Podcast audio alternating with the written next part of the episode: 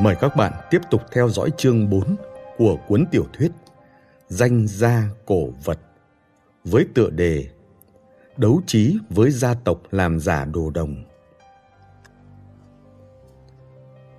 Căn hộ này có hai buồng, một phòng khách.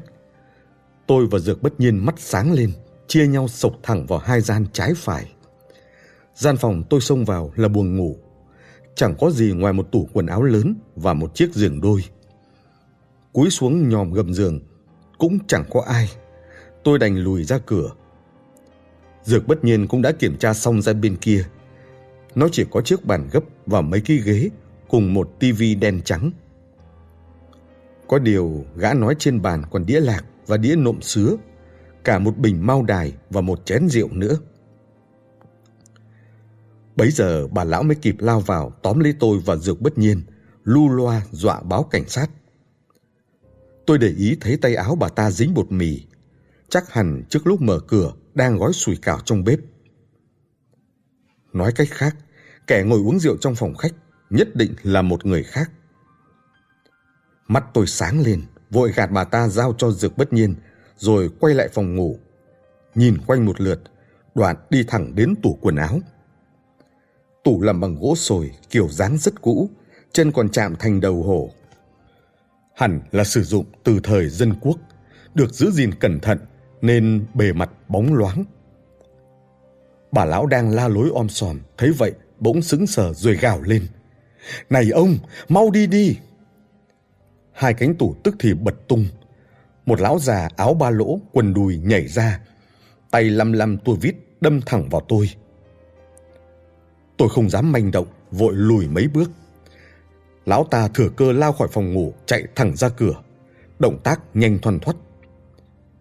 Dược bất nhiên toan lao ra giữ thì bị mụ già kia cắn ngay vào tay, kêu oai oái.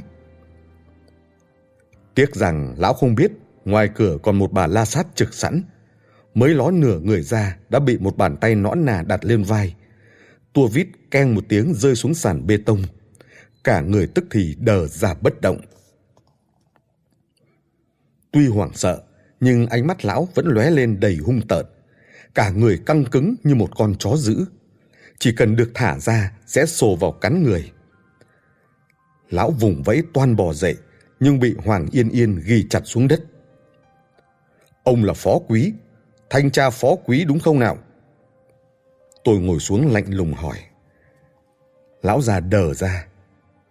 Thấy vậy, tôi càng tin chắc lão ta có chuyện giấu giếm, bèn ra hiệu cho Hoàng Yên Yên nương tay một chút, tươi cười xoa dịu. Ông yên tâm, chúng tôi không đến vì cái đĩa sứ quân kia đâu, chỉ muốn hỏi thăm chút chuyện thôi. Nghe nhắc tới đĩa sứ quân, phó quý biết nếu không chịu hợp tác sẽ bị bắt về thẩm dương đạo, đành nằm im, trợn mắt nhìn tôi. Các người muốn hỏi gì? Nào nào, ông đứng lên đã, kính lão đắc thọ, thế này nói chuyện sao được? Tôi đỡ lão ta dậy, trong khi Hoàng Yên Yên vẫn cảnh giác giữ chặt tay lão, dẫn vào nhà. Dược bất nhiên nhăn nhó cười bảo bà cụ. Bà già, bà cầm tinh con chó à? Còn không nhả ra? Mụ già này răng lợi còn chắc phết, cắn dược bất nhiên chảy cả máu tay. Phó quý xua tay, thở dài bảo bà ta. Nguyệt, nhả ra rồi đi gói sủi cảo đi. Bà xong việc ở đây rồi. Bấy giờ bà ta mới chịu nhả dược bất nhiên ra, hầm hầm lừ mắt nhìn chúng tôi rồi quay vào bếp. Nhìn cũng đủ thấy bà già có lẽ là vợ hoặc bổ nhí của phó quý. Chẳng qua ở thẩm dương đạo không ai biết quan hệ giữa họ mà thôi. Để bà ta làm khổ chủ, một là qua mặt được mấy chủ hiệu, hai là tiện thể tung hỏa mù. Ai ngờ được phó quý lại trốn đến nhà người bị mình lừa cơ chứ. Phó quý cúi xuống nhặt tua vít lên, chìa tay về phía phòng khách. Mời các cô cậu. Ông ta đã lấy lại bình tĩnh, phong thái điềm đạm, khác hẳn tên trộm vừa bị tóm ban nãy. Tôi nghĩ bụng, lão già này dù sao cũng từng làm cảnh sát, không đơn giản chút nào. Đang yên đang lành ngồi ăn cơm, nghe tiếng gõ cửa đã trốn ngay vào tủ. còn không quên vơ cây tô vít để thừa cơ phản kích. Nếu không phải Hoàng Yên Yên giỏi võ, có lẽ đã để sổng lão rồi. Bọn tôi lục tục ngồi xuống, phó quý hỏi ngay. Các người từ Bắc Kinh đến à? Chúng tôi gật đầu. Lão hỏi tiếp. Người của Minh Nhãn Mai Hoa sao? Lần này chỉ có Dược Bất Nhiên và Hoàng Yên Yên gật gật. Lão ta lấy ra mấy chén rượu, rót cho chúng tôi, rồi tự cầm một chén uống cạn. Hỏi câu thứ ba. Vì chuyện hứa nhất thành chứ gì? Lão già này đúng là tinh như cú vỏ. Dược bất nhiên trỏ sang tôi. Cậu ta là cháu nội hứa nhất thành. Phó quý thản nhiên nhìn tôi. Chồng cũng nhàng nhác đấy.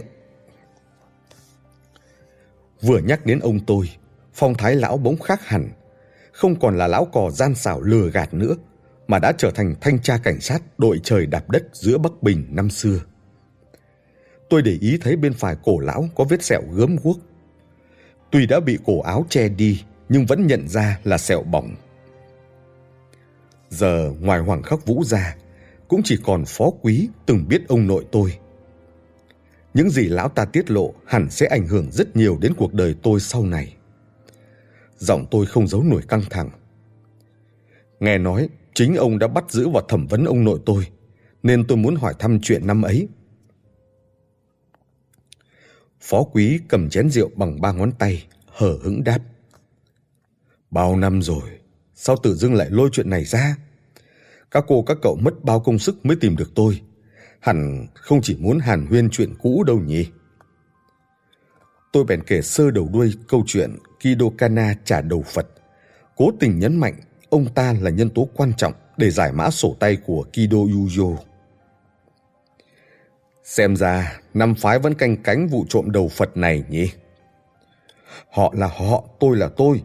Nhà họ hứa đã rời Minh Nhãn Mai Hoa lâu rồi. Tôi đính chính. Nghe ba chữ nhà họ hứa, ánh mắt phó quý hơi khang khắc. Lão hỏi, nhà các người bao năm nay sống thế nào? Tôi trả lời vắn tắt mấy câu. Phó quý đặt chén rượu xuống chỉ ra cửa. Thấy đôi câu đối kia không? Của hứa nhất thành tặng tôi đấy. Hàng năm tôi đều nhờ người chép lại một đôi dán trước cửa. Thế mà đã mấy chục năm rồi.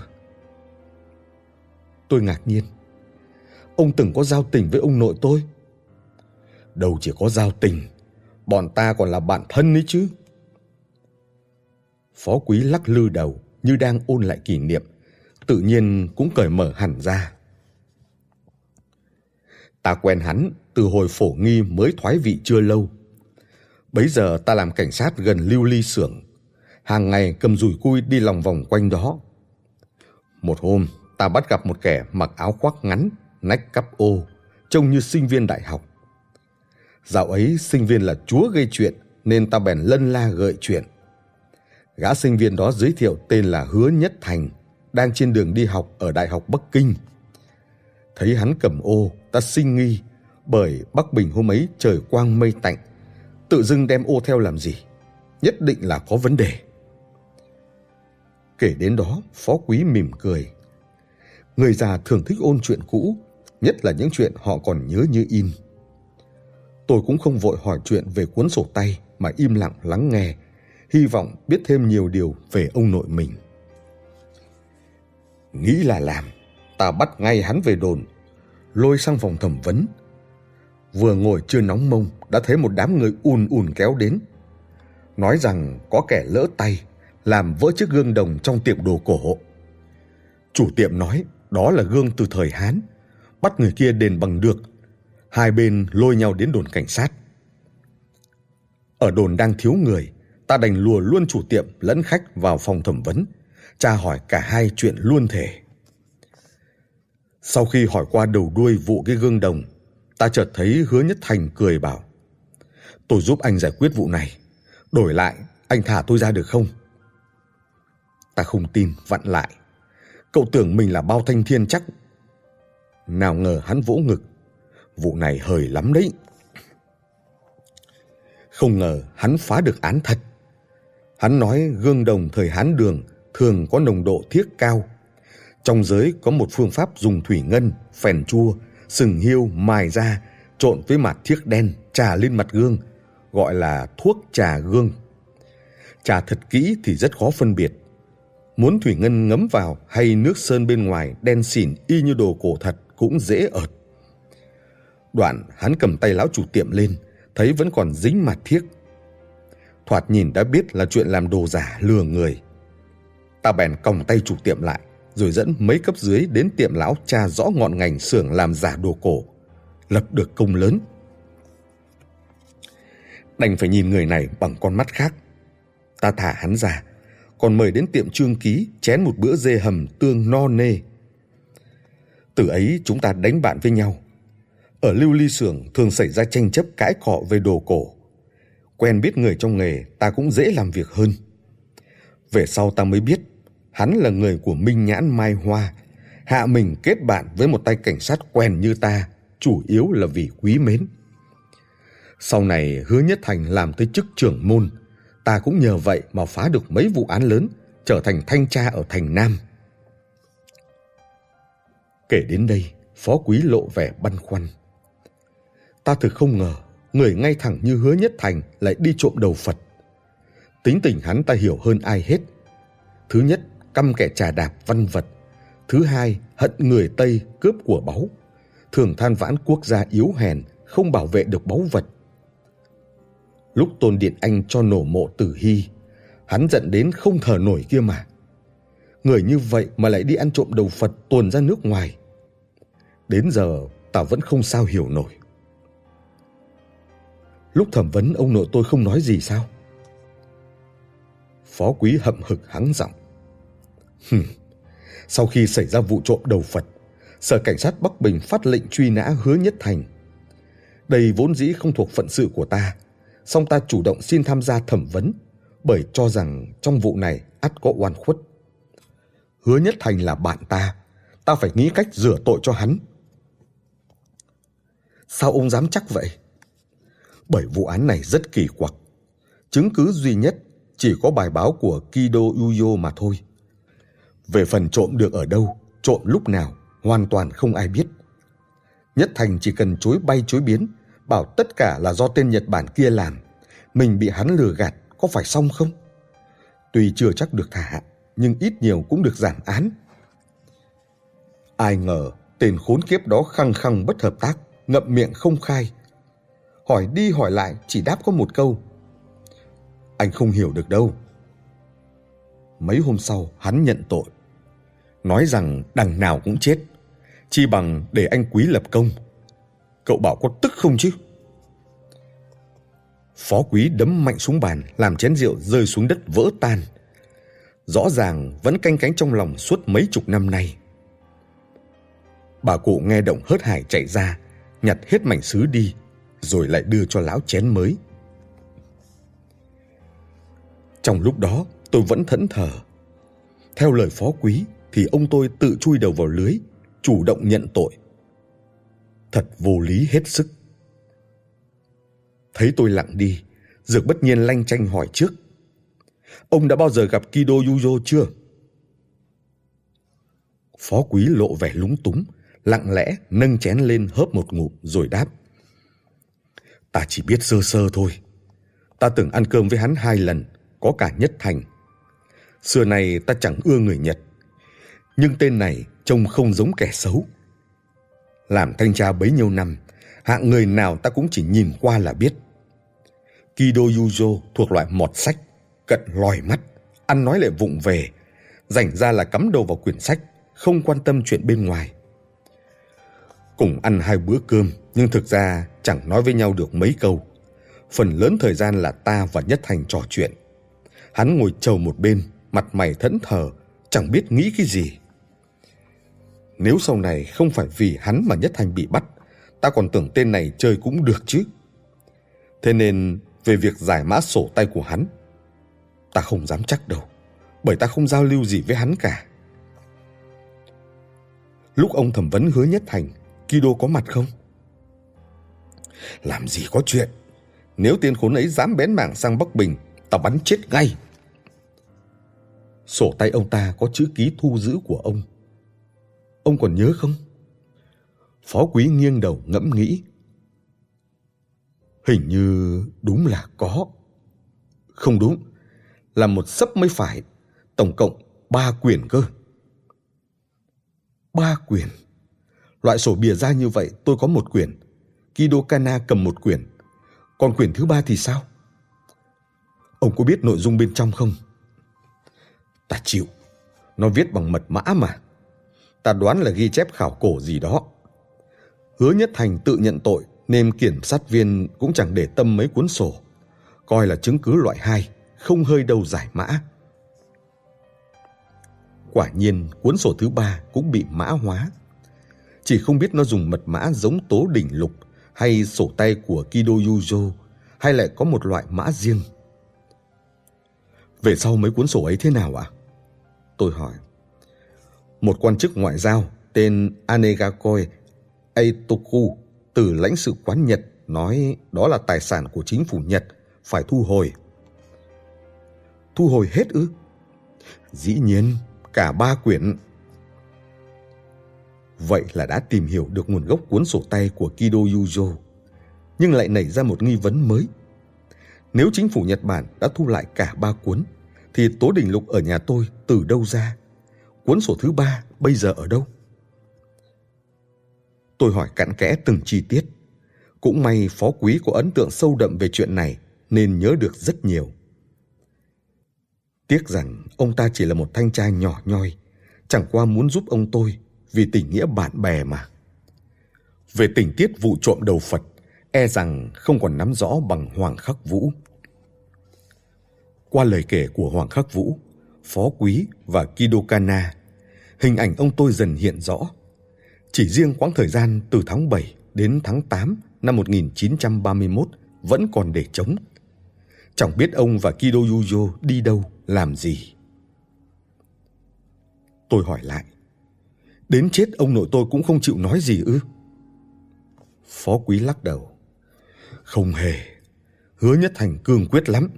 Đã không muốn nói thì đừng hòng cậy miệng được nửa chữ. Đến trước hôm xử bắn, ta đem rượu và đồ ăn tới tiễn, khuyên hắn nghĩ cho kỹ. Nếu hắn nói một tiếng, ta chắc chắn có thể trì hoãn vụ này. Xong hắn vẫn khăng khăng không hé răng. Mãi tới khi ta bưng mâm rượu và đồ ăn rời ngục mới nhận ra dưới đáy mâm dán một tờ giấy viết rằng làm bạn cùng nhau bấy lâu, hắn muốn để lại cho ta món quà kỷ niệm. Theo chỉ dẫn trên giấy, ta tìm đến hầm chữ đông ở một nơi hẻo lánh phía Nam Thành, lấy được một tấm gương đồng chạm hình hải thú bồ đào từ thời đường. Ý hắn là chúng ta kết bạn nhờ một tấm gương thì kết thúc cũng bằng một tấm gương vậy. Đến đây, ông ta hít sâu một hơi, mắt nhắm lại. Ta định tìm vợ hướng nhất thành, nhưng bà ấy đã ẵm đứa con mới lọt lòng biến mất. Về sau chiến tranh nổ ra, người Nhật chiếm đóng Bắc Bình, ta không tản cư mà vẫn ở lại làm cảnh sát cho chúng. Sau đó quân ta đánh đuổi được giặc Nhật, ta may mắn không bị quy là Hán gian, còn bám víu được tư lệnh quân cảnh vệ Bắc Bình. Có điều vì vậy mà khi Bắc Bình hòa bình giải phóng, ta muốn rũ sạch quan hệ với ông ta cũng khó. Sau đó, các cô cậu biết cả rồi đấy. Ta ngồi tù gần nửa đời người. Ra tù cũng chẳng làm cảnh sát được nữa. Đành dựa vào chút kiến thức học mót dạo chơi bời với hứa nhất thành để làm một tay cò đồ cổ ở Thiên Tân. Lạ thật. Tôi lẩm bẩm, nhưng ba người kia đều nghe được. Phó quý nhíu mày. Cậu bảo cái gì lạ? Tôi ngẩng lên. Chiếc gương ông lấy được rất lạ. Ý cậu nói, Nhất Thành tặng ta đồ giả ư? Hừm, cậu thì biết gì về ông ấy? Phó quý bực bội. Không không, ý tôi không phải bảo chiếc gương đó là giả, mà... Tôi vội sắp xếp lại từ ngữ. Địa điểm ông đến lấy cái gương có vấn đề. Vừa rồi ông nói nó được đặt trong hầm chữ đông đúng không? Phải, ở một thôn nhỏ phía Nam Thành. Trước kia là nơi chuyên cung cấp nước đá cho Hoàng Cung. Vậy mới lạ. Ông tôi là trưởng môn năm phái, cũng là chuyên gia giám định của Bạch Môn. Không lý nào lại là một chuyện ngớ ngẩn như thế. Nghe vậy, mấy người kia đều đổ dồn mắt vào tôi. Tôi bẻ ngón tay giải thích.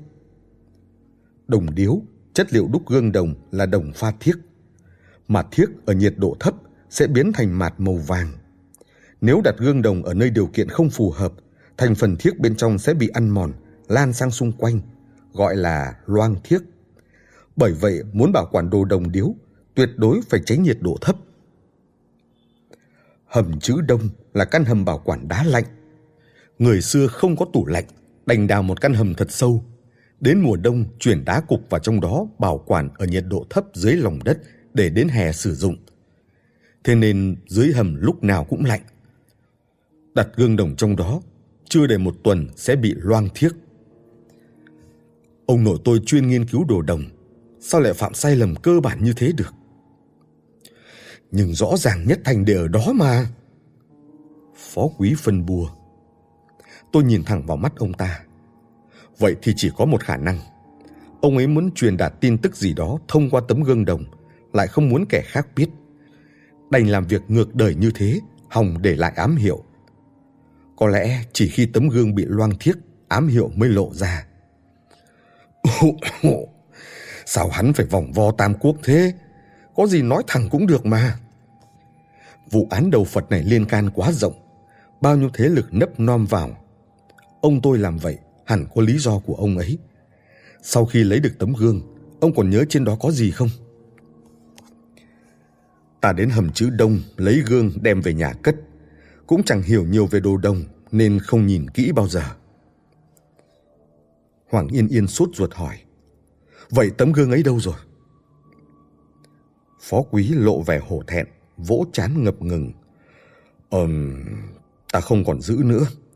Hai năm trước, bà nhà cần tiền khám bệnh nên ta đã bán đi.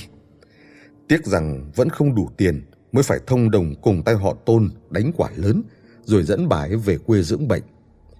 Ai ngờ các cô cậu lại lần đến tận đây.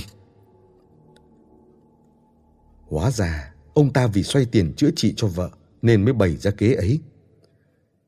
Có điều nghĩ kỹ lại thì ông ta bị giam mấy chục năm, ra tù không nghề ngỗng gì. Làm cò chẳng được mấy đồng, cuộc sống khó khăn cũng phải. Dược bất nhiên nôn nóng cướp lời. Bán cho ai thế? Một ông chủ ở An Dương. Ông ta nói muốn mua một tấm gương cổ chấn chạch. Chà, nếu không cần tiền trị bệnh cho bà ấy, ta cũng không nỡ bán đồ nhất thành tặng đâu. Bà chúng tôi nhìn nhau, xem ra chuyến này vẫn chưa về được, phải đến An Dương xem sao đã. Tôi hỏi địa chỉ người mua, ghi lại cẩn thận. Tay đó tên Trịnh Quốc Cử. Cái tên đến thú vị. Có lẽ cha anh ta hâm mộ Tần Thủy Hoàng. Tôi cầm chén rượu trên bàn, hai tay giơ cao đầy cung kính. Ông Phó, chén này cháu xin tạ lỗi vì hôm nay lỗ mãng. Đoạn ngửa cổ uống cạn, rồi rót thêm chén nữa. Chén này cháu thay ông nội kính ông, cảm ơn ông bấy nhiêu năm nay vẫn nhớ đến ông cháu. Lại uống một hơi cạn sạch. Tiểu lượng của tôi khá kém, đầu óc đã bắt đầu lơ mơ, nhưng vẫn cố rót chén thứ ba. Chén này cảm ơn ông đã chỉ cho cháu một manh mối. Việc này rất liên quan mật thiết tới danh dự của ông nội cháu và cả nhà họ hứa. Phó quý chậm chậm đứng dậy, hai tay giữ lấy chén rượu của tôi, nước mắt giàn giụa.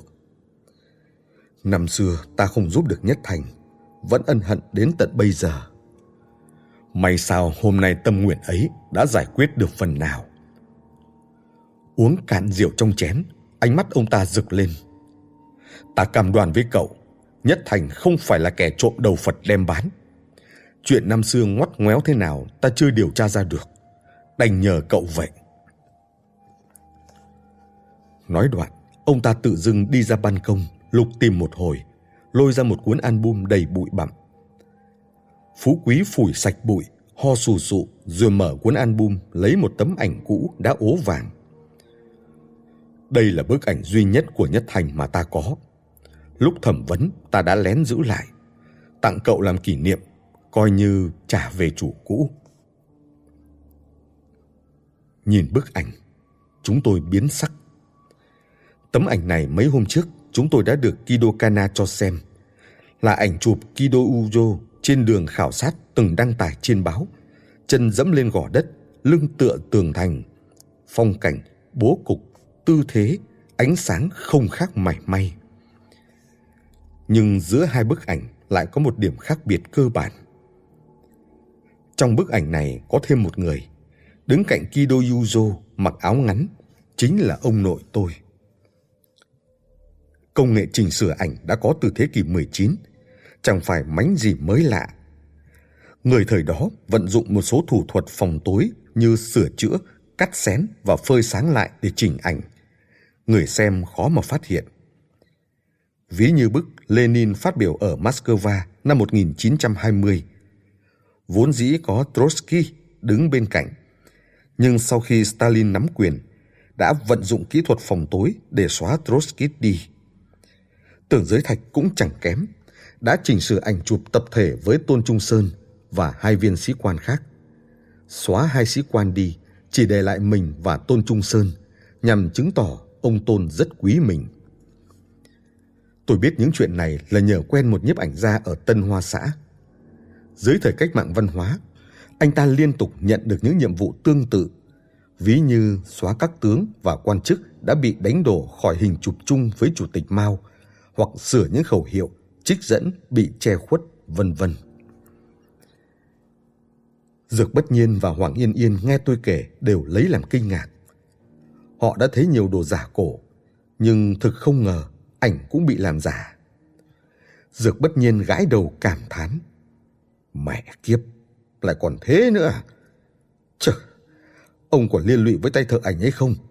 Tôi có mấy tấm chụp chung cùng bạn gái cũ, cũng muốn xử lý. Tôi đút hai tay vào túi, nhíu mày. Xem ra sự việc ngày càng trở nên rắc rối. Cùng một tấm ảnh lại lòi ra hai bản khác nhau. Rốt cuộc là ảnh ông tôi chụp chung với Kido Yujo bị sửa hay ông tôi bị thêm vào tấm ảnh chụp riêng của Kido Yujo. Mục đích là gì? Hết nghi vấn này đến nghi vấn khác dồn dập ập tới. Trong khi tôi lực bất tòng tâm, muốn rút tơ bóc kén mà không thể. Chúng tôi đáp tàu quay lại Bắc Kinh. Phương Chấn ra ga đón, tiện thể báo cáo với Cục trưởng Lưu. Chỉ thị của Cục trưởng Lưu vẫn như cũ, bảo bọn tôi cứ việc điều tra. Các ban ngành liên quan sẽ ủng hộ, nhưng sẽ không nhúng vào. Phương Chấn cầm hai tấm ảnh đi, nói rằng sẽ đem đến phòng kỹ thuật giám định. Nếu bị chỉnh sửa, các hạt trên ảnh sẽ có khác biệt. Họ có thể nhận ra được. Phía Kido Kana cũng có tin mới. Cô ta đã thuyết phục được gia tộc Kido chụp lại từng trang sổ tay của Kido Yuzo phách sang. Tuy hơi mờ nhưng vẫn đọc được. Kido Kana đóng lại thành một tập, đưa tận tay tôi, kèm ánh mắt đầy ẩn ý. Hy vọng chúng ta hợp tác suôn sẻ. Ở Trung Quốc, tôi chỉ tin tưởng anh hứa thôi. Tôi hiểu ý cô ta. Theo quan điểm của Kido Kana, bất luận là cục trưởng lưu hay hội nghiên cứu giám định cổ vật Trung Hoa đều nhăm nhăm nhận lại đầu Phật. Chỉ riêng tôi tham gia vì danh dự của ông nội. Xét ngọn ngành ra cũng gần giống với việc cô ta muốn chuộc tội cho ông mình. Nhưng tôi cũng không tin mục đích của Kido Kana chỉ đơn giản như thế. Cô ta luôn hành xử đầy bí ẩn. Huống hồ cuốn ghi chép về đồ cổ China của Hội Phong tục China chẳng biết có liên quan gì tới Viện Nghiên cứu Đông Bắc Á hiện giờ không. Có điều hiện tại giữa chúng tôi không có xung đột lợi ích, nên tôi tạm thời không nói toạc ra. Cô Kido, chuyện phó quý tôi đã kể hết với cô rồi. Tôi cũng rất để tâm tới Anegakoi Etoku. Cô có thể sử dụng các mối quan hệ tại Nhật để điều tra những ghi chép của phía Nhật Bản năm đó không? Sau khi vụ án của ông tôi nổ ra, Anegakoi Etoku đã lấy ba cuốn sổ tay đi. Hiện giờ một cuốn đang ở Nhật, một cuốn trong tay tôi, còn cuốn thứ ba chẳng biết ở đâu. Nếu lần được theo manh mối này, chưa chừng lại thu được kết quả. Nghe tôi nói, Kido Kana cũng nhận lời sẽ gọi điện về Nhật kiểm tra. Trao đổi xong xuôi, Kido Kana vén tóc ra sau tai, nhìn tôi vẻ khẩn cầu. Anh hứa, cho tôi đi cùng đến An Dương được không? Tôi thoáng phân vân rồi từ chối. Dược bất nhiên và Hoàng Yên Yên ấn tượng rất xấu với cô ta. Bản thân tôi cũng chẳng biết cô ta thế nào mà lường. Lần này đi An Dương chưa rõ sẽ xảy ra chuyện gì nên hạn chế biến số là hơn. Kido Kana lộ vẻ thất vọng nhưng cũng không nài ép. Cô ta nói sẽ tranh thủ mấy ngày này tới khảo sát chợ đồ cổ Phan Gia Viên. Bấy giờ tôi mới nhớ ra, hình như cô ta còn một bản luận văn bàn về định lượng hồ học. Ở Phan Gia Viên, 10 món thì đến 9 là đồ giả. Có lẽ cô ta chẳng thu được gì đâu. Tôi sắp ra đến cửa thì Kido Kana gọi với theo. Anh có biết ông nội tôi nhận xét về ông nội anh thế nào không? Thế nào? Tôi dừng chân ngoái lại. Ông ấy không bao giờ nhắc đến. Dù người trong giới học thuật ra sức gặng hỏi, ông ấy cũng không chịu hé răng nửa lời. Tôi hiểu ý, cúi gặp người cảm ơn cô ta. Nhìn bao quát sẽ thấy, tuy vụ án đầu Phật chấn động một thời, nhưng hầu như không có tình tiết nào được công bố. Ông tôi bị xử bắn là do tự nhận tội. Phó quý không moi được tin gì cả. Bài báo của Kido Yuzo cũng chỉ nhấn mạnh giá trị lịch sử của đầu tượng Phật, chứ không hề nhắc tới quá trình tìm được. Nói cách khác, hai người liên quan mật thiết tới chuyện này đều sống để bụng, chết mang theo, chẳng bao giờ nhắc đến khoảng thời gian trống năm 1931. Một vụ án nổi tiếng như vậy lại chẳng hé lộ tình tiết nào mới là kỳ lạ. Khi nhắc tới, phần lớn mọi người đều tập trung vào đại nghĩa dân tộc như phê phán hán gian và trộm cắp báu vật quốc gia. Rất ít người chú ý tới điểm này. Sự bất thường ấy khiến tôi nhìn thấy một tia hy vọng. Vừa rời khách sạn Bắc Kinh thì Dược bất nhiên gọi tới, báo rằng ông gã muốn gặp tôi. Nhà họ Dược nằm ở phía đông thành, là một khu nhà tách biệt mang hơi hướng phương Tây. Ngói đen, tường xanh, trang hoàng vô cùng tinh tế. Tôi vừa vào cửa đã thấy hai ông cháu Dược bất nhiên ra đón. Ông Dược Lai trông khá vui vẻ, tay trái chống gậy, tay phải lục cục mân mê hai quả óc chó bằng vàng tím. Thoạt nghe đã biết không phải vật tầm thường. Đợi mọi người yên vị, Dược Lai vào đề ngay. Hôm ấy lúc ăn cơm, cậu có thấy gì bất thường không? Tôi cười khan. Tối hôm đó, những điểm bất thường quá nhiều, kể sao cho xiết. Đành lắc đầu xin ông ta chỉ rõ. Dược Lai hỏi, cậu không nhớ cục trưởng Lưu giới thiệu mình thế nào à? Ngẫm lại mới nhớ, cục trưởng Lưu đã nói, đây là cậu Nguyện, con trai hứa hòa bình, truyền nhân duy nhất của Bạch Môn. Dược Lai nheo mắt, vẻ suy tư. Hiểu ra chưa? Tôi thoát vỡ lẽ. Đối với năm phái, thành viên cuối cùng mang họ hứa là hứa nhất thành. Cả đời ông hứa hòa bình, bố tôi, không hề dính líu đến giới đồ cổ, cũng chẳng qua lại với họ. Họ đáng lẽ không thể biết đến mới phải. Vậy mà khi giới thiệu tôi, Cục trưởng Lưu không nói là cháu nội hứa nhất thành, lại nói là con trai hứa hòa bình. Thật đáng suy ngẫm. Chứng tỏ bố tôi cũng đã tiếp xúc với Minh Nhãn Mai Hoa. Hơn nữa, quan hệ không phải bình thường. Nghĩ vậy tôi thầm rúng động. Lẽ nào người cha không tranh giành với đời của mình cũng có một bộ mặt khác mà tôi chưa biết. Thấy tôi biến sắc, Dược Lai đắc ý. Hôm nay tôi gọi cậu đến đây là có chuyện muốn nói. Quan hệ giữa năm môn phái phức tạp hơn cậu tưởng tượng nhiều.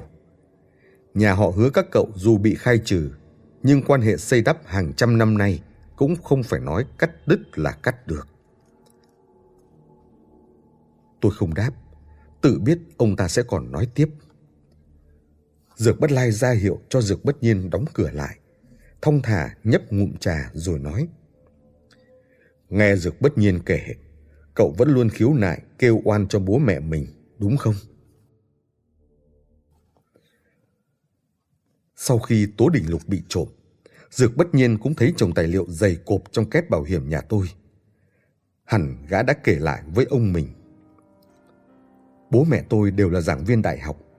Bố tôi dạy chữ Hán cổ ở khoa tiếng Trung, còn mẹ tôi là giảng viên khoa kiến trúc. Trong ấn tượng của tôi, họ sống rất kín tiếng. Ngoài sinh viên và giảng viên trong trường, gần như không có bạn bè gì khác. Dưới thời cách mạng văn hóa, họ bị quy là phần tử phản cách mạng bởi đã ca ngợi lễ giáo phong kiến và giai cấp tư sản trên lớp. Trong thời đại điên loạn ấy, tội danh ngớ ngẩn nào cũng có cả. Cách dăm ba hôm, họ lại bị lôi ra diễu phố đấu tố. Nhà cũng bị lục soát không biết bao nhiêu lần. Vài sinh viên họ từng giảng dạy còn hăng hái đấu tố thầy cô, khơi khơi nói đã tìm được chứng cứ quan trọng chứng minh họ phản đảng, phản nhân dân. Sau cuộc đấu tố ấy, bố mẹ tôi không chịu nổi nhục nhã, đâm đầu xuống hồ Thái Bình tự tử. Về sau cách mạng văn hóa kết thúc, nhưng họ đến giờ vẫn chưa được minh oan, nên mấy năm nay tôi vẫn đôn đáo lo việc này. Giờ nghĩ lại, bỗng cảm thấy thật mỉa mai. Tôi không chỉ phải đòi lại danh dự cho bố mẹ, mà còn phải lấy lại thanh danh cho ông nội. Nhà họ hứa trọng nhất là danh dự, nhưng đời nào cũng có người bị lụy vì danh dự. Nghe xong, cụ dược nghiêm nghị nói. Trong năm phái, có người luôn muốn đưa nhà họ hứa trở về, nhưng cũng có người chỉ muốn dồn họ hứa vào chỗ chết. Tôi như rơi xuống hầm băng. Câu này của ông ta rõ ràng có ý. Cái chết của bố mẹ tôi trong cách mạng văn hóa dường như không đơn giản là tự tử. Có một bàn tay đen sau màn đã lợi dụng tình hình khi đó để hãm hại nhà tôi. Nhưng tại sao chứ?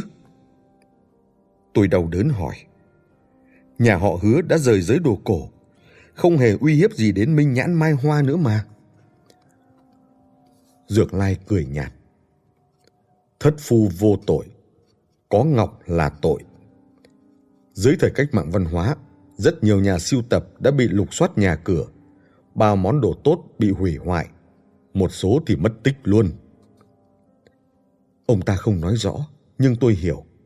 Có lẽ kẻ nào đó ngấp nghé đồ của nhà họ hứa, nên đã xúi dục đội đấu tố kéo tới soát nhà rồi thừa cơ thó luôn. Nghĩ đi nghĩ lại, thứ duy nhất trong nhà tôi khiến bọn họ thèm muốn cũng chỉ có cuốn tố đỉnh lục kia thôi. Bố mẹ tôi đã cất nó trong kho sách thư viện trường đại học, chỉ để lại cho tôi số hiệu tra cứu, nên họ soát nhà mấy lần vẫn không tìm được. Là ai? Nhà họ Hoàng ư? Tôi bất giác siết chặt nắm đấm, lòng đầy căm phẫn. Dược Lai lắc đầu. Tôi không rõ. Trong cách mạng văn hóa, Minh Nhãn Mai Hoa cũng bị tổn thất nghiêm trọng. Các nhà đều co cụm lại, giữ thân còn chẳng xong. Thực ra tôi thấy nhà nào cũng đáng nghi cả. Tôi chợt liên tưởng đến lời răn tứ hối mà bố để lại. Lẽ nào tứ hối ám chỉ mối quan hệ trồng chéo với Minh Nhãn Mai Hoa? Tôi gặng hỏi Dược Lai xem bố mình có quan hệ thế nào với Minh Nhãn Mai Hoa. Ông ta đáp, Hứa Hòa Bình tuy không quyết đoán như hứa Nhất Thành, nhưng cũng là người tử tế, biết tiến thoái. Anh ta ẩn cư đất kinh kỳ, luôn muốn cắt đứt quan hệ với Minh Nhãn Mai Hoa. Tiếc rằng cây muốn lặng mà gió chẳng đừng. Đáng tiếc, đáng tiếc. Tôi lặng đi, lòng dối như tơ vò. Dược la cười khà, nói thêm. Hôm nay gọi cậu đến đây là muốn cho cậu biết nhà họ hứa vẫn luôn ở trong tầm mắt của hội. Lần này đầu Phật Ngọc được trả về, ắt sẽ động chạm đến vài người. Họ đã hại nhà cậu một lần, thì ngại gì hại thêm lần nữa.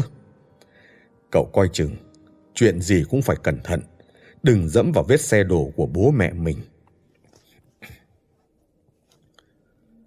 Bàn tay đen ẩn mình trong hội là ai?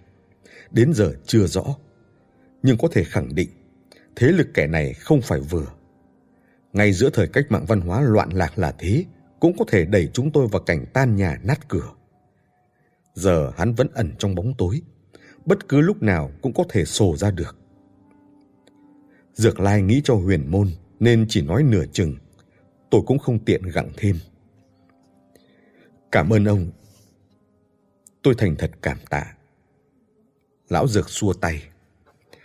Năm phái liên kết chẳng khác một nhà. Tôi không cứu được ông cậu, cũng không giúp được bố cậu. Đến đời cậu, tôi còn khoanh tay đứng nhìn thì mặt mũi nào gặp tổ tông nữa. Trước đây thằng cháu tôi có gì mạo phạm, tôi thay nó xin lỗi cậu. Tôi phỉ cười. Chưa hẳn đâu ạ. Dược bất nhiên đến tìm cháu gây sự, chẳng phải vì ông gợi ý ư? Dược Lai muốn tìm hiểu về tôi, nhưng lại không tiện ra mặt, đành suối Dược bất nhiên đi thăm dò thực lực. Những ngoắt ngoéo trong chuyện này cũng dễ đoán thôi. Lão Dược cười ha hà.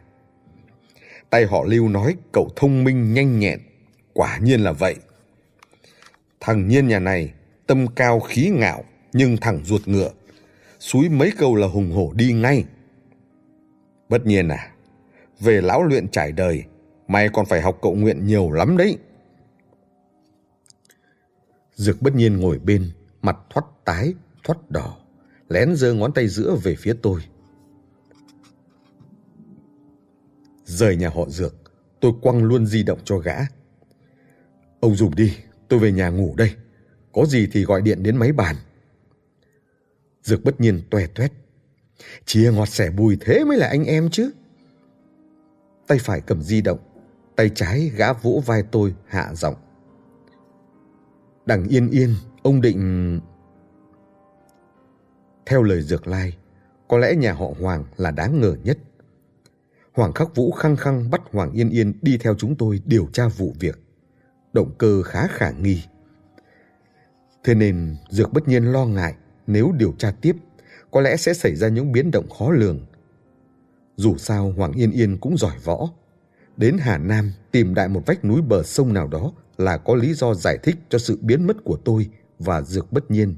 Hai thằng tổng cộng hơn trăm mười cân rồi. Yên tâm đi, tôi thấy khả năng đó không cao đâu. Tôi phân tích. Nếu nhà họ Hoàng là kẻ đứng sau chuyện này thì khi tứ hối trai khai trương, họ đã ra tay rồi. Đời nào để tôi sống đến giờ? Mấy hôm trước, họ mới sai người đi ăn trộm, rồi trả lại nhanh như chảo chớp. Chắc chỉ là tham lợi mở mắt thôi. Mong là thế. Dược bất nhiên lầm bầm rồi vỗ ngực. Yên tâm đi, nhà họ Dược chúng tôi sẽ dốc hết sức ủng hộ ông.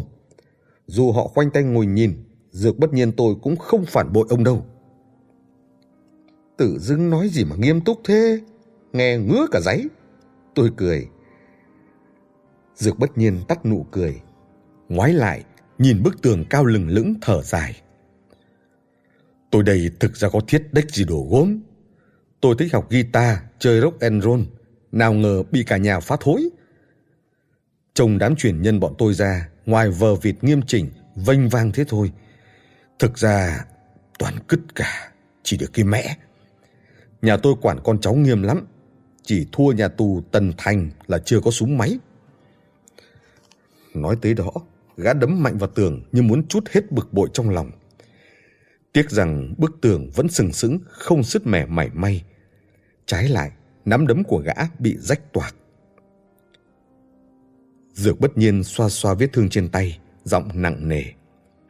Mấy lão già ấy chơi đồ cổ nhiều quá, đến nỗi cũng biến thành đồ cổ luôn rồi trong khi tôi đây là thanh niên bốn có. Lý tưởng đâu thể gói gọn trong cái vòng phái phùng cổ hủ chán ngắt này. Nói câu thực lòng nhé, tôi rất ngưỡng mộ đứa tự do tự tại, muốn gì làm nấy như ông đấy. Tôi chẳng biết nói sao, đành vỗ vai gã, tỏ vẻ thấu hiểu. Về tứ hối trai, tôi thấy trong nhà tối om. Cậu chạy vặt nhà họ thẩm đã về, chỉ để lại sổ sách hôm nay. Tôi bật đèn cúi xuống theo thói quen, chợt thấy dưới khe cửa nhét gì đó.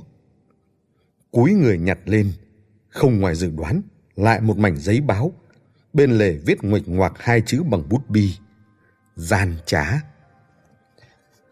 Trước khi tôi đến Thiên Tân, tôi cũng đã nhặt được mảnh báo tương tự. Chủ nhân bí ẩn của nó dường như rất quan tâm đến tôi. Cảnh báo một lần chưa được, lại cảnh báo thêm lần nữa. Tôi mở rộng mảnh báo ra, thấy vẫn có một mẩu quảng cáo được khoanh tròn, bao gồm địa chỉ, giống hệt địa chỉ lần trước cung cấp. Nếu là hai ngày trước, tôi chắc chắn không để tâm. Nhưng hôm nay nghe Dược Lai nói chuyện, tôi lại đầm nghĩ ngợi. Cứ ngỡ nhà họ hứa không tranh với đời. Nào ngờ cuộc đời ông tôi thì mịt mờ bí ẩn như sương phủ. Đến đời bố tôi cũng chẳng kém. Cứ như có tay phù thủy từ từ kéo tấm màn vẫn luôn bao phủ gia tộc tôi lên, để lộ ra đủ điều bí ẩn chôn giấu từ lâu. Giữa lúc thật giả khó phân thế này, lại có người liên tục nhắc nhở tôi rằng có điều gian trá. Rốt cuộc là dụng ý gì? Thật khó hiểu. Lúc này tùy tiện tiếp xúc có lẽ không phải ý hay. Tôi quyết định tạm gác sang một bên, âm thầm ghi nhớ địa chỉ rồi châm lửa đốt mảnh báo, thổi bay cho đi. Sáng sớm hôm sau, tôi và Dược Bất Nhiên, Hoàng Yên Yên hẹn nhau ở ga Bắc Kinh, đáp tàu đến An Dương. Lúc tôi đến, Hoàng Yên Yên đã ở đó. Hôm nay cô nàng mặc quần bò, áo cánh rơi xám nhạt, vai khoác một chiếc túi da kiểu tiểu thư, rất hợp thời trang, khiến ai ai cũng phải liếc nhìn. Tôi bèn lấy chiếc xuyến đồng ra bảo Hoàng Yên Yên. Ông cô đền cho tôi thứ này, nhưng tiền tôi đã đòi được về rồi. Chuyện với nhà họ Hoàng coi như xí xóa. Trả cô đấy. Hoàng Yên Yên sầm mặt. Anh coi nó là cái gì đấy hả? Đoạn gạt tay tôi ra, xách túi, chui lên tàu trước. Tôi đứng chờ ra, bụng nghĩ. Lúc tôi lấy cô hầm hầm, giờ tôi trả cô lại sưng xỉa. Đúng là sớm nắng chiều mưa. Hoàng Yên Yên đứng trên bậc thang lên tàu, ngoái lại. Đồ của nhà họ Hoàng không tùy tiện tặng ai, cũng không tùy tiện đòi về. Khi nào đầu Phật được trả về, tự tôi sẽ lấy lại. Tôi thoáng ngạc nhiên, không phải vì cô ta không lấy lại xuyến ngay, mà bởi lần đầu tiên nghe cô ta nói một câu dài thế. Xem ra cô ta dần già đã chịu nói chuyện với tôi. Đây là tín hiệu tốt. Ngoảnh lại, bắt gặp Dược Bất Nhiên đang cầm di động của tôi đứng ngoài hành lang thủ thỉ nói chuyện với bạn gái. Mấy hôm nay tên này không ở Thiên Tân thì cung cúc theo cạnh ông nội, giờ lại sắp đi An Dương, hiển nhiên phải dỗ dành nàng. Tôi bước đến vỗ đầu gã, dục mau lên tàu. Dược Bất Nhiên miệng vẫn ngọt sớt, giơ hai ngón tay ra khua khua, ý bảo cho gã thêm hai phút nữa. Tôi đợi ông nhưng tàu không đợi đâu. Tôi giật lấy di động nhảy lên tàu. Dược bất nhiên đành đuổi theo sau, không quên ghé đầu vào ống nói hôn chụt một cái. An Dương nằm ở phía bắc Hà Nam, tiếp giáp với Hà Bắc, Sơn Tây, được coi là một trong tám kinh đô cổ của Trung Quốc. Với giới đồ cổ, đặc biệt là những kẻ chơi đồ kim thạch, nơi này có thể coi là thánh địa. Ở đây có gò ân lừng danh, nơi người ta tìm được một lượng lớn giáp cốt văn, cùng rất nhiều di chỉ cung điện cuối thời thương và vô vàn đồ đồng điếu. Ví như đỉnh vuông tư mẫu mậu nổi tiếng. Ngoài ra còn nhiều di tích và mộ cổ nằm rải rác khắp nơi, đủ khiến bất cứ nhà khảo cổ hay lái buôn đồ cổ nào phát điên lên. Dĩ nhiên, An Dương có một đặc điểm mà người trong nghề đều rõ. Đây là nơi làm giả đồ đồng nổi tiếng toàn quốc. Truyền thống làm giả đồ đồng từ thời Xuân Thu kéo dài đến bây giờ đã có lịch sử mấy ngàn năm.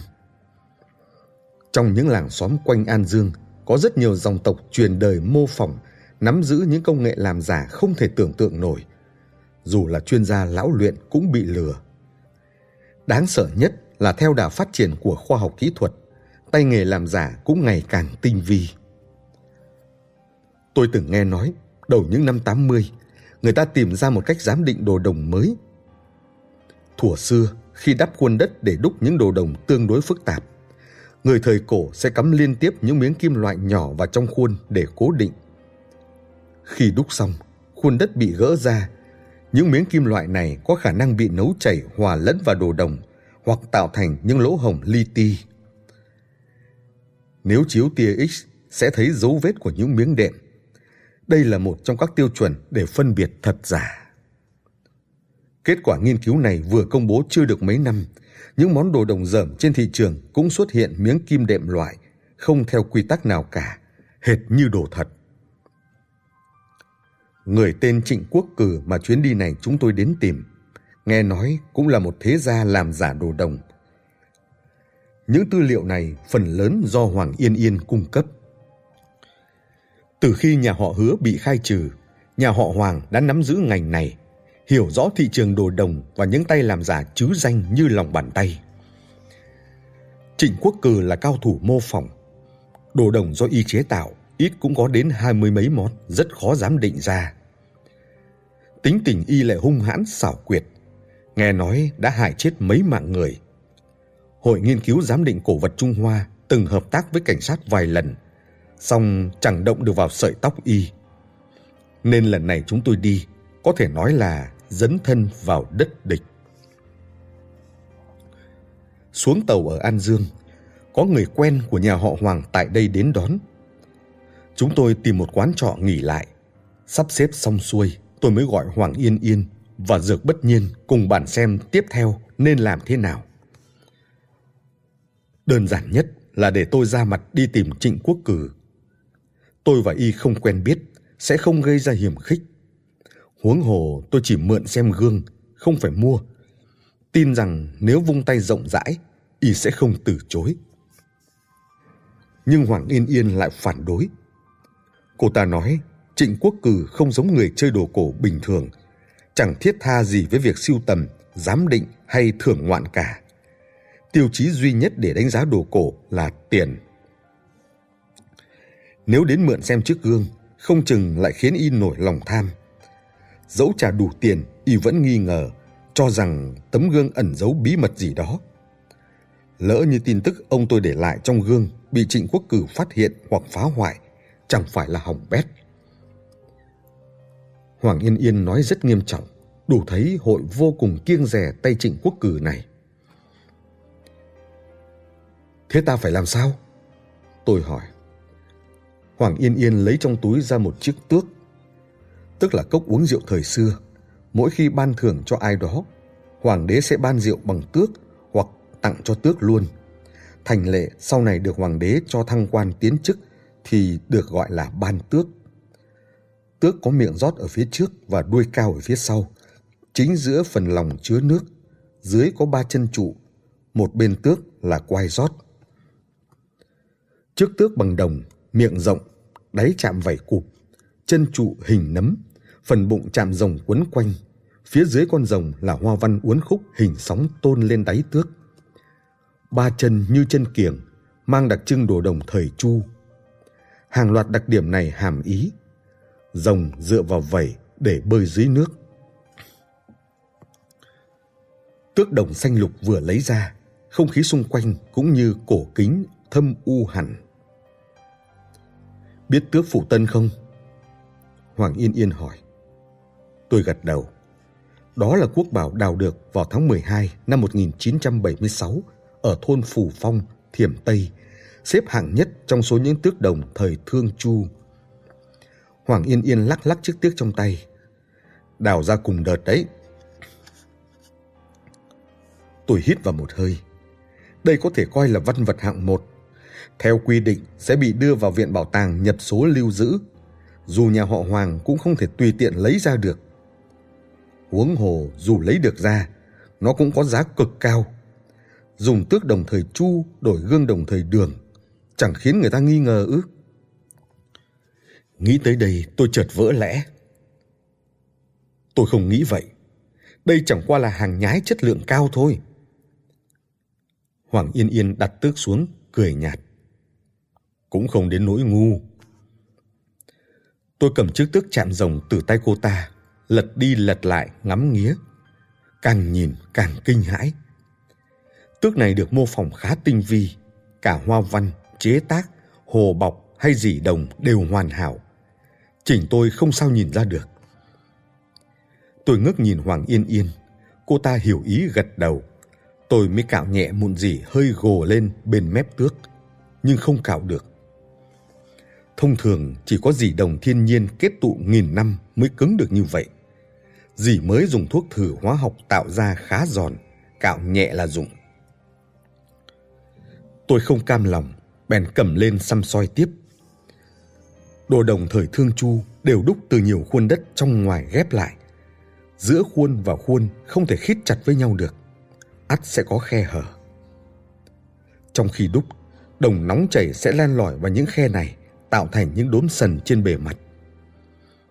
Những đốm sần này còn được gọi là dấu khuôn, rất khó thấy, dễ bị bỏ sót. Nhưng trong mắt người sành sỏi, đây là một trong những tiêu chí để phân biệt thật giả.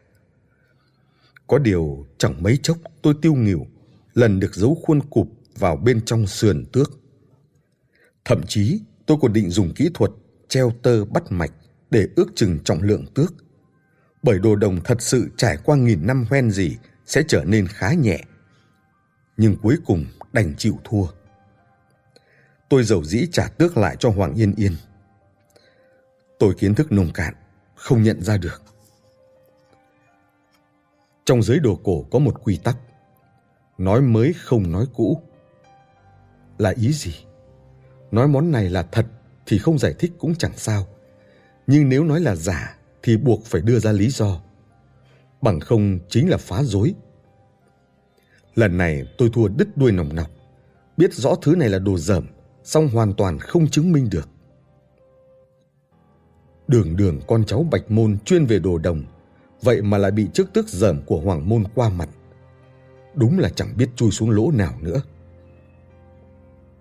Tôi vỗ đùi nghiêm mặt. Tước làm khéo lắm, nhưng phải nói ngay. Xưa nay tôi có nguyên tắc. Nếu cô định lấy đồ dởm đổi đồ thật, thì tôi cương quyết phản đối. Hoàng Yên Yên cười nhạt. Đạo đức giả. Tôi nhíu mày, định tranh luận tiếp, thì Dược bất nhiên đảo mắt rồi vỗ tay cười nói. Có phải tiết mục mừng năm mới đâu. Yên Yên đừng đùa nữa. Cô định đến đấu khẩu chứ gì. Hoàng Yên Yên không đáp, coi như mặc nhận. Tôi thầm thở phào nhẹ nhõm. Nếu đấu khẩu thì chỉ luận tay nghề, cầm đồ giả đi cũng chẳng sao, không tính là gạt người. Hoàng Yên Yên cầm tước đồng giả này đi tìm Trịnh Quốc Cử, rõ ràng là định tới gây sự. Tôi đoán cô ta vâng theo lời chỉ đạo từ gia tộc. Trịnh Quốc Cử là chuyên gia làm giả đồ đồng, e rằng nhà họ Hoàng trước đây cũng từng bị qua mặt nên định thừa cơ tính sổ luôn. Có điều Trịnh Quốc Cử phần lớn thời gian đều giúp trong thôn, hiếm khi công khai lộ diện. May mà còn mở một cửa hàng ở An Dương. Hoàng Yên Yên định cầm tước đồng đến chặn cửa đấu khẩu liền mấy ngày. Đấu đến khi người trong cửa hàng không chịu nổi nữa, ắt Trịnh Quốc Cử sẽ tự động ra mặt. Kẻ này vô cùng tự tin về tay nghề bản thân. Đến lúc đó, FI dùng gương đồng đặt cược là giành được. Dược bất nhiên đập bàn khen hay. Gã hay hóng hớt, chỉ sợ thiên hạ không loạn nên rất ưa đấu khẩu. Trái lại, tôi chưa vội tỏ thái độ. Nói thực, Hoàng Yên Yên làm như thế, tôi không hài lòng cho lắm. Trong cuộc điều tra này, tôi mới là người chủ đạo. Vậy mà hiện giờ cô ta chẳng buồn thương lượng, đã ném ra một cái tước đồng còn định tranh thủ tính sổ thay hoàng môn, tiền trảm hậu tấu, giành quyền dẫn dắt. Lại một lần nữa, tôi được nếm tác phong làm việc lấn lướt của nhà họ Hoàng. Có điều kế hoạch này khá kín kẽ, nếu khăng khăng phủ quyết cũng đáng tiếc. Trước cục diện lớn, ân oán cá nhân đành tạm gác sang bên. Tôi hỏi Hoàng Yên Yên, phải cẩn thận đấy, cô có chắc Trịnh Quốc Cử sẽ không nhìn ra sơ hở của cái tước không? Cô ta ngang ngược đáp, không đời nào. Tôi lại hỏi, nếu y không chịu đem gương đồng ra đặt cược hoặc không chịu đấu khẩu với cô thì sao? Hoàng Yên Yên lạnh lùng cười, thì đừng làm ăn nữa. Cô ả đã nói vậy, tôi không tiện gặng tiếp, đành dặn. Việc này rất mạo hiểm, khó mà nắm chắc, phải cẩn thận đấy. Về phần cô ta có lọt tai không thì không rõ. Đêm đến, tôi nằm một mình trên giường, chăn trở không sao ngủ nổi. Gần đây xảy ra quá nhiều chuyện. Chuyện của ông, của bố, của chính tôi, chuyện đầu Phật, muôn mối tơ vò hóa thành cả bầy ruồi vo ve trong đầu, xua không hết, đuổi chẳng đi. Buồn bực trong lòng, tôi trở dậy khoác áo đi lòng vòng trong phòng, toan tìm chuyện gì đó để phân tán chú ý. Nào ngờ lại nghĩ tới một việc. Sáng hôm sau, ba chúng tôi thẳng tới chợ đồ cổ An Dương nằm ở rừng Viên. Rừng Viên là nơi đặt mộ Viên Thế Khải. Ông ta chết ở Bắc Bình nhưng lại được đưa về chôn tại An Dương. Tuy sinh thời ông ta cũng chẳng ra gì, song lúc chết đi vẫn để lại một cánh rừng. Đám buôn đồ cổ quanh An Dương đều tụ tập trong khoảng từ thần đạo tới chiếu bích ở cổng rừng viên. Thôi thì đủ cả hàng rong lẫn cửa tiệm, tấp nập chẳng kém Phan Gia Viên. Theo tin mật báo, cửa hiệu của Trịnh Quốc Cử tên đồ cổ Hoàn Triều. Lấy chữ Hoàn trong Hoàn Hà, chữ Triều từ Triều Ca. Đồ đạc trong tiệm cũng lộn xộn, từ mặt nạ đồng đến lọ thuốc hít dân quốc, từ đồ tám dao thời Hán đến sổ gạo, hầm bà lằng, cái gì cũng có. Người ra kẻ vào nhộn nhịp, có vẻ đắt khách lắm. Tám dao là một kỹ thuật chạm khắc ngọc đặc sắc của Trung Quốc, có từ thời Tần Hán. Đặc điểm là từng nét khắc đều thẳng, phẳng và dứt khoát, như dùng dao chém, nên gọi là tám dao. Cũng có nghĩa là chỉ cần mấy nhát dao chạm trổ đã có thể khiến tác phẩm trở nên đẹp đẽ tinh xảo. Tác phẩm tiêu biểu là ve ngọc tám dao thời Hán.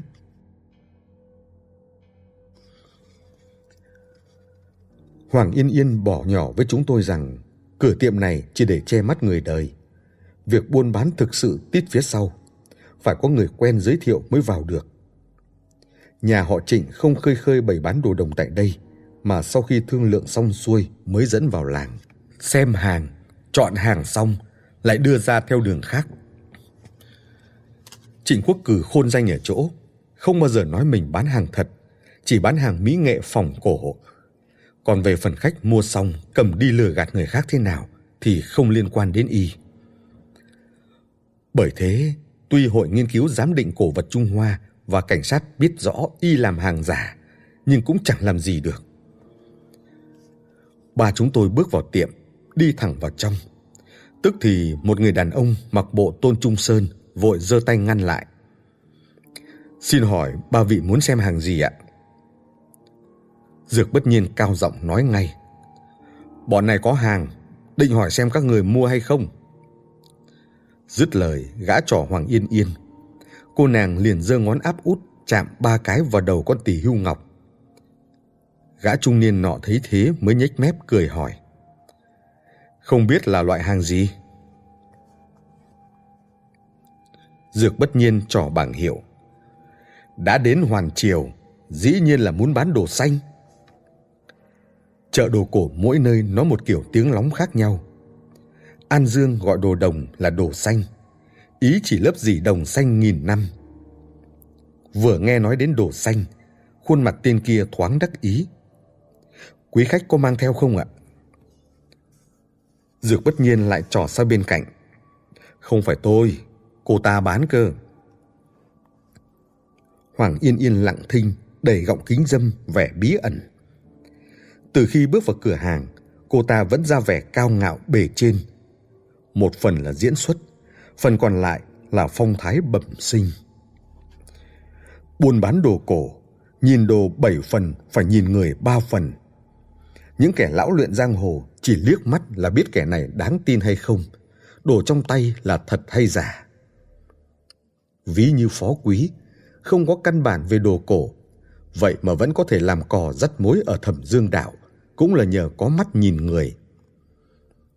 Gã trung niên này thấy cách ăn mặc và thái độ của Hoàng Yên Yên, cũng biết là nhân vật tầm cỡ, nào dám vô lễ, vội niềm nở giới thiệu. Tôi họ Trịnh, tên Trịnh Trọng, Mời các vị vào trong uống trà.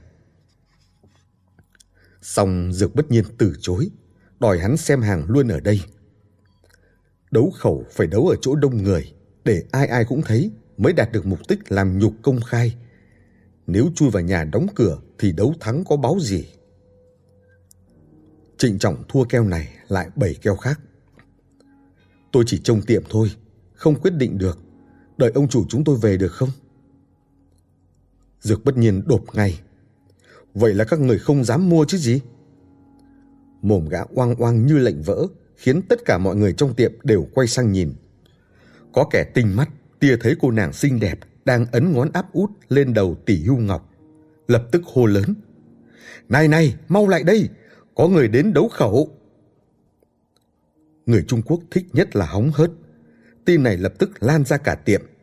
Người đi ngoài phố cũng nhao nhao kéo đến. Trịnh Trọng thoáng đanh mặt lại. Người xem đông thế này, hắn không còn cách nào thoái thác. Đành nghiến răng nói. Cô đưa hàng ra tôi xem nào. Mà cô lấy gì đặt cược đây? Dược bất nhiên còn chưa lên tiếng. Hoàng Yên Yên đã gỡ kính ra, vén mái tóc dài lên hờ hững đáp. Tôi. Người xung quanh ổ lên như sấm dậy. Hoàng Yên Yên vốn đã xinh đẹp, lại thêm tập võ nhiều năm khiến thân thể thon gọn, săn chắc, ngực cao vút, hai chân dài thẳng tắp. Cô ta vừa thốt ra câu đó, lập tức thu hút bao nhiêu ánh mắt mê mẩn. Khối kẻ nuốt nước miếng nhìn vóc dáng cô. Nghĩ bụng nếu ôm được cô nàng này về nhà thì diễm phúc bằng trời. Tôi và Dược bất nhiên cũng ngây ra. Chúng tôi đều biết cô ả to gan lớn mật, nhưng liều lĩnh đến bậc này thực khó tưởng tượng. Dù nắm chắc thì quá lắm, đặt ít tiền hay đồ gì là xong. Sao lại đem bản thân ra cược chứ? Tưởng đây là thời xưa sao? Hai chúng tôi đồng thanh gằn giọng. Cô định làm cái quái gì thế? Hoàng Yên Yên lờ đi, thản nhiên nhìn Trịnh Trọng. Đủ không? Trịnh Trọng không bị nữ sắc lấp não. Hắn hiểu ý Hoàng Yên Yên không đặt cược thân mình mà đặt mạng. Vật cược càng lớn, giá càng cao. Cô gái xinh đẹp này lấy mạng mình ra đặt, hẳn phải có mưu đồ cực lớn. Sánh được với món cược này chỉ có báu vật hiếm thấy, hoặc bảng hiệu của Hoàn Triều, hoặc một cái mạng khác. Hắn định từ chối, nhưng những người xung quanh đã súng đông súng đỏ, muốn rút lui cũng không được. Cuối cùng, tôi đã hiểu vì sao Hoàng Yên Yên quả quyết Trịnh Quốc Cử sẽ ra mặt. Lấy mạng đặt cược, lại còn là mạng người đẹp. Tin này vừa truyền ra, giới đồ cổ An Dương ắt phải rúng động. Rõ ràng cô nàng không định lấy tước đồng làm mồi, mà đem chính mình ra làm mồi nhử. Chợt nhớ đến lời Dược bất nhiên than thở lúc trước. Tôi không khỏi liếc Hoàng Yên Yên. Chẳng rõ đây là lựa chọn của cô ta hay vẫn chỉ là ý gia tộc. Hoàng Khắc Vũ chỉ cần nói một tiếng, Hoàng Yên Yên có thể gỡ ngay chiếc xuyến đồng đeo trong người bao năm ra đưa người khác. Vậy thì liều mạng vì gia tộc cũng không phải chuyện không thể. Đám đông bắt đầu hô vang theo nhịp. Nhận đi, nhận đi. Có kẻ còn hát ông ổng mấy câu tục tĩu làm mọi người xung quanh cười ồ. Trịnh Trọng bị chặn đường lui, đành chắp tay đáp. Cô đã để mắt thì tôi đành nhận vậy. Mời đưa hàng ra đi. Trong tiệm tức thì im phắc. Mọi người đều nín thở, đợi người đẹp ra tay. Hoàng Yên Yên lấy trong túi ra chiếc tước chạm rồng, thong dong đặt lên bàn bảo trịnh trọng. Mời ông xem qua. Tước vừa đưa ra, tất cả bỗng xôn xao. Người lăn lộn trong nghề này ít nhiều đều có mắt xem hàng. Nhác chồng đã biết không phải tầm thường. Trịnh trọng lặng lẽ nâng tước lên ngắm nghía thật kỹ. Cạo nhẹ lớp dỉ đồng, rồi hạ giọng gọi một cậu chạy vặt vào trong lấy bộ đồ nghề ra.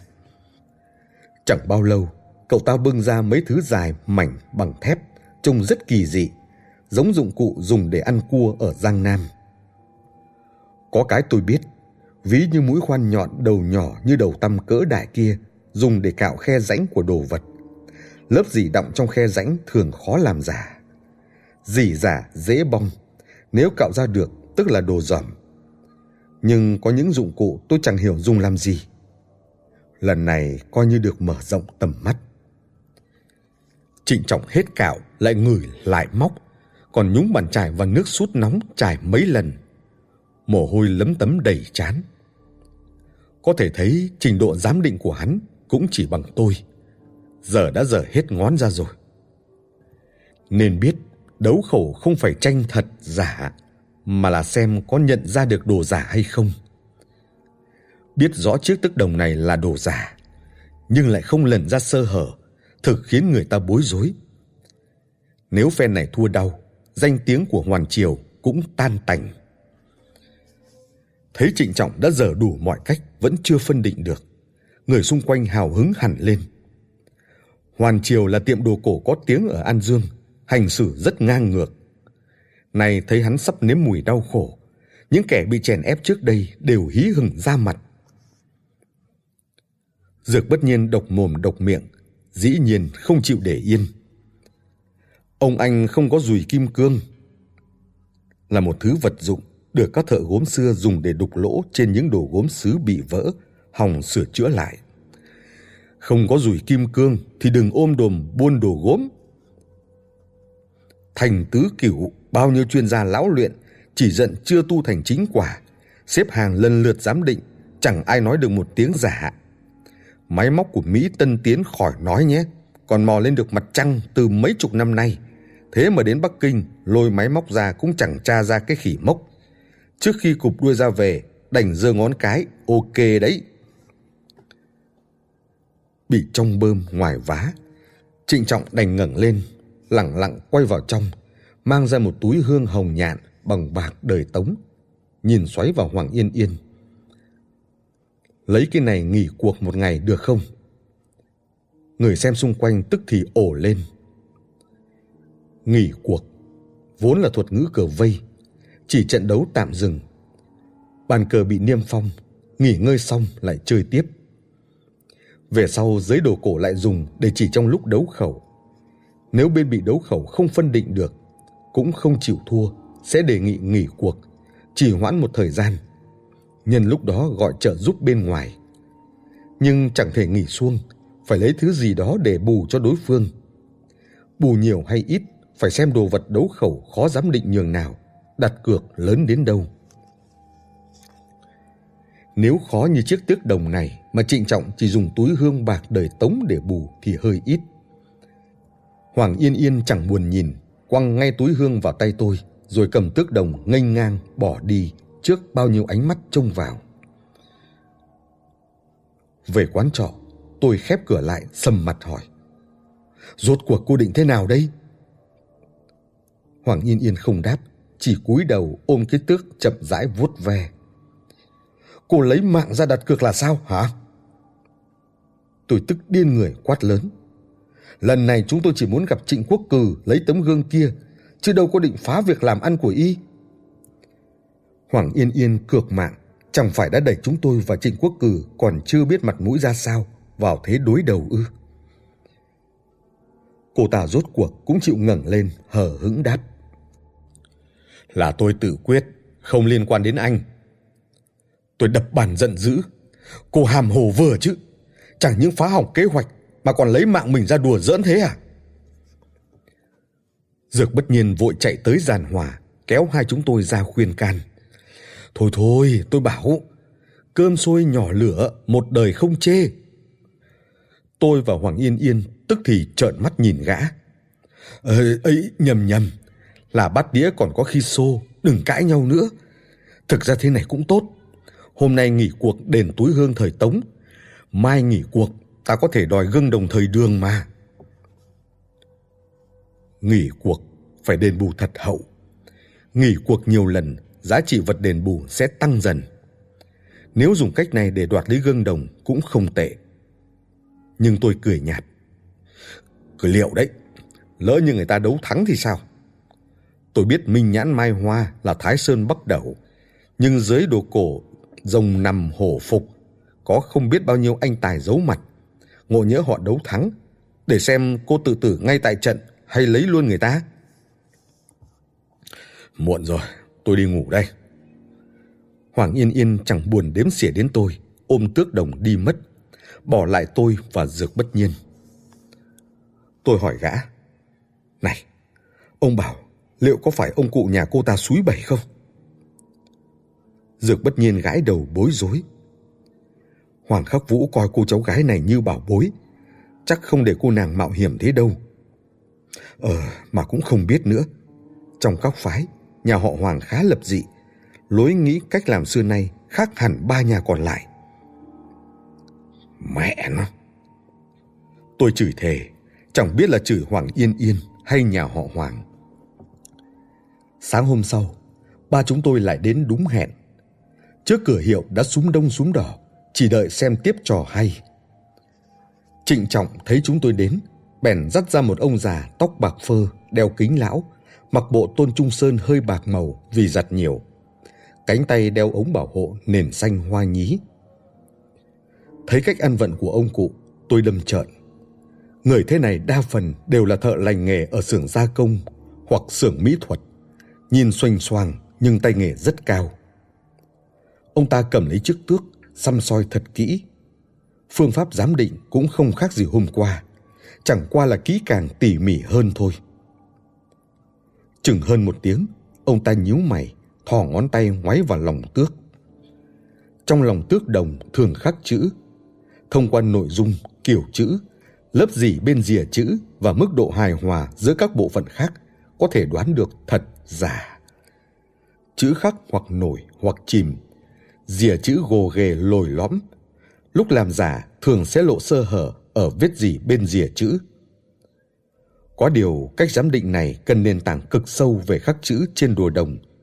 Người đạt được trình độ ấy cả nước chỉ đếm đầu ngón tay. Huống hồ với sự kỹ lưỡng của nhà họ Hoàng, đời nào bỏ qua điểm ấy. Quả nhiên, ông cụ sờ lần chán chê chẳng lần ra được gì. Đành lấy một mảnh giấy bản cuộn lại thành ống, bỏ vào tước. Vừa rót nước, vừa dùng một cái búa gỗ gõ nhẹ nhẹ. Chẳng mấy chốc đã dập được phần chữ trong lòng nước. Tiếc rằng xem hồi lâu cũng không nhìn ra sơ hở. Cuối cùng, ông ta đành lắc đầu với trịnh trọng, tỏ ý bó tay. Trịnh trọng sầm mặt. Ai ngờ Hoàn Triều lừng danh về đồ xanh mà lại thua chính ở sở trường của mình. Mất mặt hết biết. Còn muốn nghỉ cuộc nữa thôi. Dược bất nhiên khiêu khích hỏi. Trịnh trọng thì thào bàn bạc với ông cụ kia một hồi rồi ngượng nghịu đáp. Ờ, cho chúng tôi khất thêm hôm nữa, được không? Điểm này cũng nằm trong dự liệu của chúng tôi. Lần đầu tiên đấu khẩu, Hoàn Triều hẳn chưa viện đến Trịnh Quốc cử ngay mà vời một chuyên gia tới giải quyết. Chỉ đến lúc đấu khẩu lần hai vẫn không nên cơm cháo gì mới báo cho Trịnh Quốc cử. Y từ làng chạy đến An Dương cũng mất nửa ngày. Nghỉ cuộc lần nữa cũng được, nhưng đồ phải do chúng tôi tự chọn. Dược bất nhiên yêu sách. Trịnh trọng tỏ vẻ khó xử, ngập ngừng xoa tay hồi lâu. Dược bất nhiên lại bồi thêm. Hoàn Triều cũng dồn dàng danh tiếng lắm mà. Giờ đến nghỉ cuộc cũng không bù nổi là sao? Đám người túm tụm xung quanh chỉ sợ thiên hạ không loạn. Nghe mấy câu khích đều của Dược Bất Liên thì rộ lên cười ha hả. Trịnh Trọng bị Dược Bất Nhiên dồn đến chân tường, đành nghiến răng đáp. Đồ trong tiệm, mời quý khách chọn. Diệp Bất Nhiên liếc tôi rồi đề nghị. Nghe nói chỗ ông có chiếc gương đồng hải thú bồ đào thời đường. Lấy cái đó đi. Đám đông nghe vậy lại xì sầm thất vọng. Theo họ thấy, gương đồng thời đường không tương xứng để bù cho lần nghỉ cuộc thứ hai này. Nghe yêu cầu của Dược bất nhiên, trịnh trọng thoáng ngạc nhiên. Các vị dơ cao đánh khẽ, nhưng tiệm chúng tôi không có vật này, chỉ có gương chạm hoa viền phượng đời tùy thôi. Gương đời tùy cổ hơn gương đời đường. Hắn ra giá này cũng là có thành ý. Nhưng Dược bất nhiên lắc đầu quầy quậy. Chúng tôi chỉ cần tấm gương kia. Ông không có thì đi hỏi chủ ông ấy. Trịnh Trọng ngần ngại. Ờ, tôi cũng là người làm công thôi. Quý khách chịu khó đổi cái khác vậy. Chẳng lẽ tiệm này không phải ông ta mở? Bảng hiệu này không phải ông ta treo lên à? Dược bất nhiên châm trọng. Chúng tôi chưa hề nhắc tới tên Trịnh Quốc Cừ, nhưng người ở đây ai mà không biết tiếng ông chủ Trịnh. Dần già họ cũng nhận ra ba chúng tôi tới cửa kiếm chuyện. Hơn nữa còn kiếm chuyện với ông Trịnh. Tức thì tiếng xì xào lắng xuống. Nhưng người xuống đến xem lại đông hơn. Trịnh Trọng không dám nhận thua. song cũng không lấy được gương ra. Dược bất nhiên lại khua môi múa mép từng bước dồn ép hắn. Cuối cùng Trịnh Trọng núng thế, đành xin phép đi gọi điện rồi quay vào trong. Bà chúng tôi nhìn nhau, thầm biết đã có hy vọng. Hoàng Yên Yên tìm một chỗ ngồi xuống, tay chống cằm, phong thái tao nhã, nom còn đẹp hơn diễn viên Hồng Kông. Hai hôm nay, cô nàng làm vành làm vẻ, nhưng thực ra cũng căng thẳng vô cùng. Mãi đến giờ tôi mới thấy vai cô nàng hơi rũ xuống, cả người thả lỏng. Dược bất nhiên đứng trước cửa tán dóc với đám đông, thổi phồng chúng tôi lên tận mây xanh. Nói cái gì mà Hoàng Yên Yên là con gái cưng của một ông cốp to ở thủ đô, tôi là quan chức bộ nào đó, còn gã là giảng viên trẻ nhất Đại học Bắc Kinh. Hồ người ta ngẩn ra, thậm chí vài người còn trao đổi danh thiếp với gã. Bắt gặp ánh mắt ngưỡng mộ của mấy cô em, Dược bất nhiên càng bốc phét hăng hơn. Chẳng bao lâu sau, Trịnh Trọng vén rèm bước ra. Ông chủ đồng ý rồi, nhưng gương vẫn ở trong làng, lát nữa mới đưa đến đây được. Hay là các vị vào trong ngồi chơi uống chén nước? Thôi khỏi, đây là địa chỉ quán trọ chúng tôi nghỉ. Khi nào đến thì đưa tới đó cho tôi. Dược bất nhiên viết địa chỉ. Trịnh Trọng nơm nớp nhận lấy, luôn miệng hứa hẹn sẽ đưa đến. Chúng tôi rời rừng viên trong ánh mắt nhìn của đám đông. Đang đi, tôi chợt nhận ra Dược bất nhiên đã thụt lại từ lúc nào. Đang tía lia nói chuyện với một đám con gái. Tôi gọi ý ới, nhưng gã chỉ vẫy vẫy tay bảo chúng tôi về trước. Lát nữa gã về. Biết tính tên ấy, tôi cũng chẳng buồn đợi, bèn cùng Hoàng Yên Yên về trước. Từ rừng viên đến chỗ chúng tôi không xa, nhưng phải băng qua mấy con ngõ nhỏ. Không có dược bất nhiên lại nhảy pha trò. Hai chúng tôi im lìm sánh vai đi giữa ngõ hẹp tuyền màu xám trắng. Cuối cùng tôi cảm thấy cần lên tiếng phá tan không khí ngột ngạt. Dụ được Trịnh Quốc cử ra rồi, cô định thế nào? Lấy gương, đập bảng hiệu. Đúng là câu trả lời ngắn gọn, vắn tắt, đặc trưng của nhà họ Hoàng. Tôi bĩu môi phản đối. Đặt cả mạng mình để tranh hơn thua, có đáng không? Hoàng Yên Yên bưng tước đồng, nhìn thẳng phía trước. Liên quan gì đến anh? Tôi không cho là vậy đâu. Nếu cô thất bại, sẽ ảnh hưởng đến vụ việc đầu Phật. Thật không hiểu mấy phái các vị nghĩ gì nữa. Chẳng coi cuộc đời của đám trẻ ra sao cả. Nghe ra ý tôi, Hoàng Yên Yên lặng thinh. Chẳng rõ là không buồn để tâm hay đã bị tôi nói trúng tim đen. Tôi đang định nói tiếp thì cô ta bỗng dừng lại, cảnh giác ra mặt rồi ra hiệu cho tôi im lặng. Tôi đưa mắt nhìn, thấy phía sau có người đi đến. Nhìn dáng điệu đi đúng lại thêm gậy gộc cầm trong tay, có vẻ chẳng phải tử tế gì. Anh đi trước đi. Nói đoạn, Hoàng Yên Yên nhét ngay chiếc tước vào lòng tôi. Tôi đang định phản đối thì cô ta đã quay ngoắt người, lao ngược vào trong ngõ như một mũi tên. Không còn cách nào khác, tôi đành co cẳng chạy. Chỉ cần ra khỏi con ngõ này là đến đường lớn, không phải sợ gì nữa. Sắp đến đầu ngõ, chợt có hai kẻ lao ra chặn đường. Tôi quay người chạy ngược trở vào theo phản xạ. Nào ngờ ăn ngay một cú vào gáy, ngã nhào xuống đất. Trước khi ngất lịm, tôi nghe thấy tiếng thét đầy căm giận của Hoàng Yên Yên.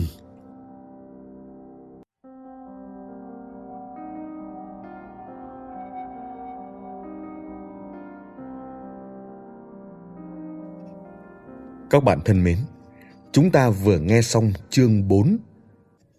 Xin mời các bạn tiếp tục theo dõi chương 5 với tựa đề Tố đỉnh lục, bí kíp tin cậy để giám định kim thạch ở phần tiếp theo. Xin cảm ơn.